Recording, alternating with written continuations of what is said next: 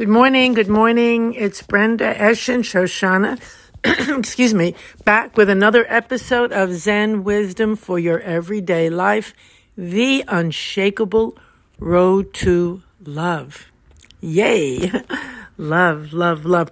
When we hear that word, that word has so many different implications and meanings and on and on. And everybody's looking for love trying to be beautiful, thin, young, tempting, delicious, so they can be loved. Loved, L O V E D. And Zen teachings, and along with the teachings actually of all the teachings, all the scriptures, east, west, everywhere, have a little different or a very different perspective on this hunger that consumes us and directs our lives, this thirst to be loved, to be accepted, to be approved of, to belong, to be okay. And you know, we have a deep sense that we're not okay just exactly as we are. There's very, it's deeply, deeply embedded in our human experience It's what my teacher would call an upside down view. He used to say, We live with so many upside down views or thoughts. Or another word for that is illusions. We're not, something's wrong with me. I'm not okay, just as I am. I don't, not worthy. I have to earn my way, earn my keep, earn my love. Earn, earn, earn, perform, perform, perform. Give, give, give. It's an uncontrollable stream that runs within us of a yearning to rest in the fact that we are fine, that everything is done, that we have done a good job, and that all is well, and that we are worth being here. We're worthy. We're enough. These are all different ways of saying the same thing. So that word love in the book of my book, the and I said mine. It's not mine. I just I'm the pen that wrote it. That's all. My hand moved the pen that wrote the book. It didn't come from me. It, it's a, it's really an accumulation of the teachings and an application of the teachings of Zen primarily, and many, many other scriptures which confirm it. It's all the same teaching as I said before about really about what love actually is. What is it that we're hungering for so much? you know, it's well worth stopping and asking ourselves that. Well, we could be hungering, God forbid, if we're um, some kind of an addict, we could be hungering for a substance of some kind which is very poisonous and will harm us addicted, addiction, addicted to some something that's harmful and hungering for that. And all we want is that good feeling that it brings, the buzz, whether it be drugs or liquor, whatever it is. So that is, we have to stop and say, what am I hungering for so much? What is it I'm craving, really? And will what I'm doing really fulfill that craving?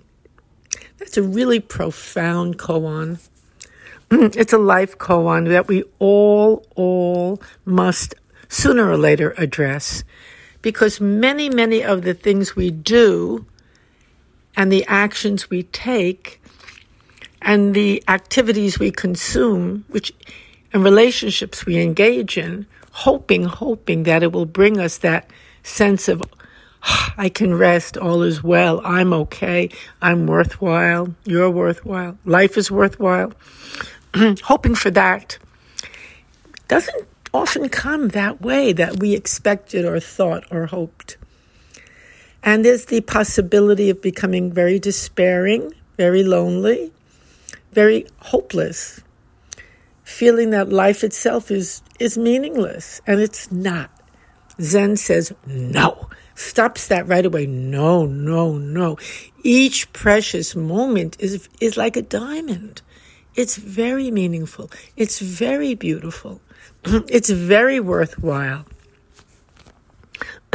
It's that stream of confusion or of upside down views or of delusions that takes away the meaning and the beauty because it pushes us, boom, in all kinds of different directions to search for this that we're craving. And when we're pushed like that by this stream of confusion, and it can also be called our karma, same thing. These are just all different words for the same thing. The force, it automatically pushes us to automatically react and search and do. When we when we live in that mode, indeed, indeed, there's a great deal of hopelessness and disappointment. But when we stop, and actually Zen is really about stopping. Just stop. Just stop for a little bit. Sit still. Stop. Don't move. Don't obey the stream of confusion that runs through your life and my life and everyone's life. Recognize it. Oh, you know, don't hate it. You don't have to hate it. Nothing to hate, but recognize is the word here. Recognize, oh, this is nothing but another stream of confusion. This is an automatic force that's pushing me. Do this and you'll be loved. Do that and you'll be fine. Be with this one, be with that one. And it, you know, the interesting thing is that even when we obey that stream of confusion, and we do automatically, even when we do what it asks, maybe we'll get a, that good feeling for a short while, but just like a drug, it wears off, and then we have to start all over again, looking, searching all over again. It's a temporary, it's what we call in the book, The Unshakable Road to Love, is what we call counterfeit love.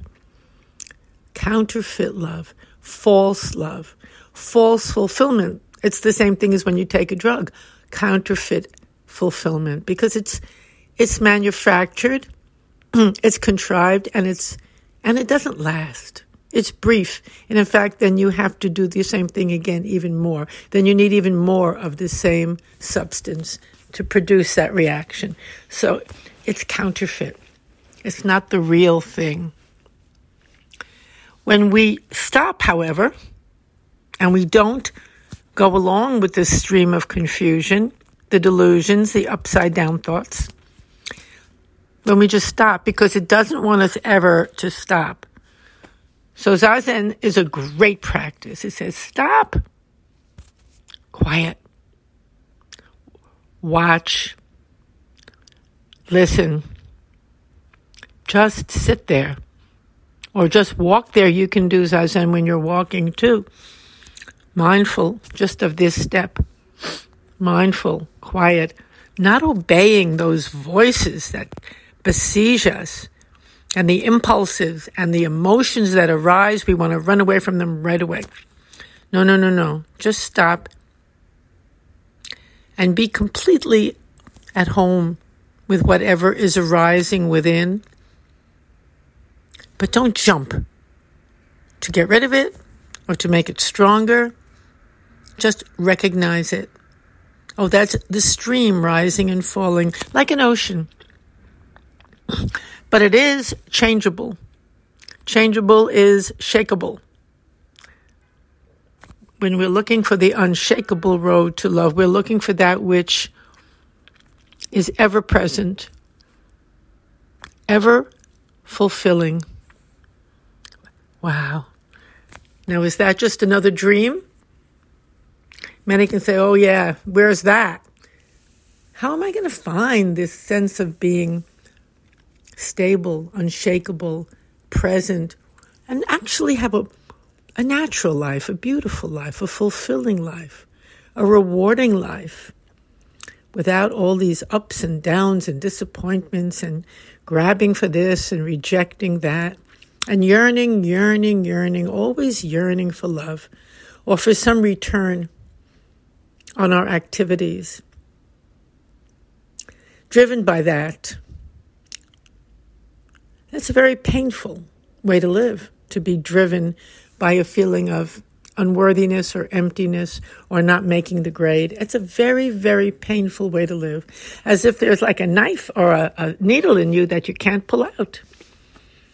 you know, it's interesting. That image is interesting because the Buddha said that he was a doctor that has come to cure the ills of the world. That's quite a statement, quite a claim, and yet very true.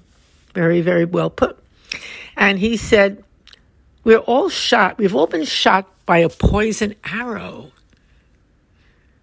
And I have come to pull the arrow out. Boom. Isn't that wonderful?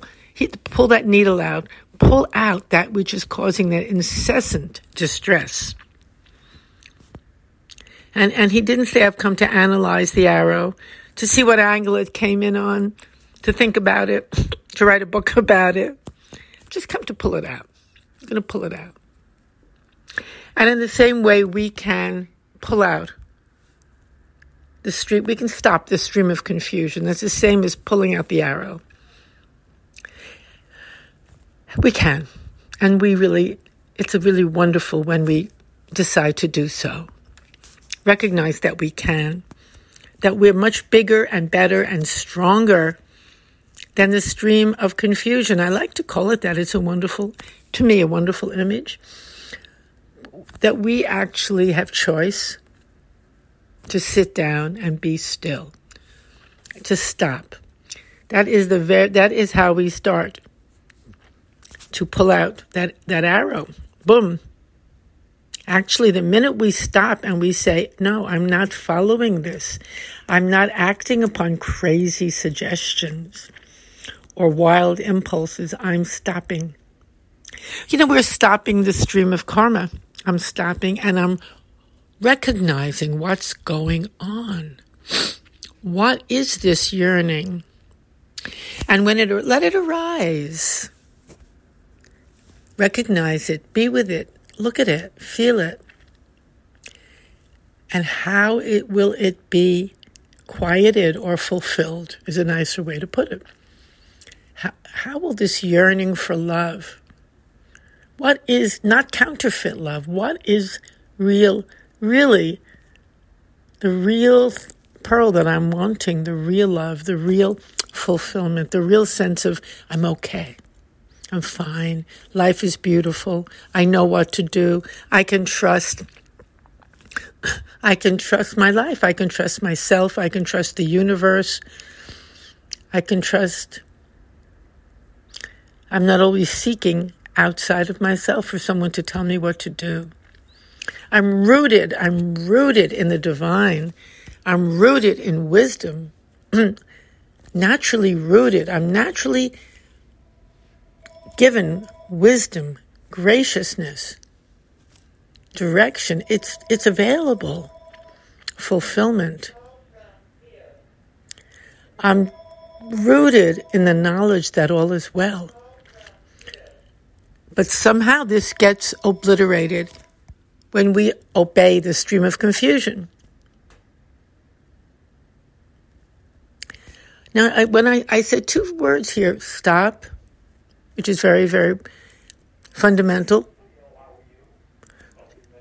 It's very fundamental to Zen. It's very, fundamental to the unshakable road to love. Stop and recognize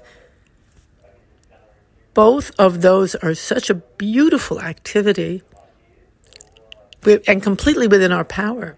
You know, when to, in order to find the fulfillment we're craving, only small and simple actions need to be taken, actions that we can absolutely do. They're very much counterintuitive to the way the world runs, but they're available. They're, they're actually easy. What's difficult is to stop in the midst of the, the habit forces, the confusion, the way we've used to live. That could be a little challenging to, to take a new road, a new turn in the road, and not to go along with it. But then it's everybody can stop. Everybody can pay attention to their breath, perhaps or other other practices. Everyone can recognize what is true for them and what they're really craving. And in that recognition comes fulfillment. We know what it is. We know how to be. We're taught. We're being taught all the time.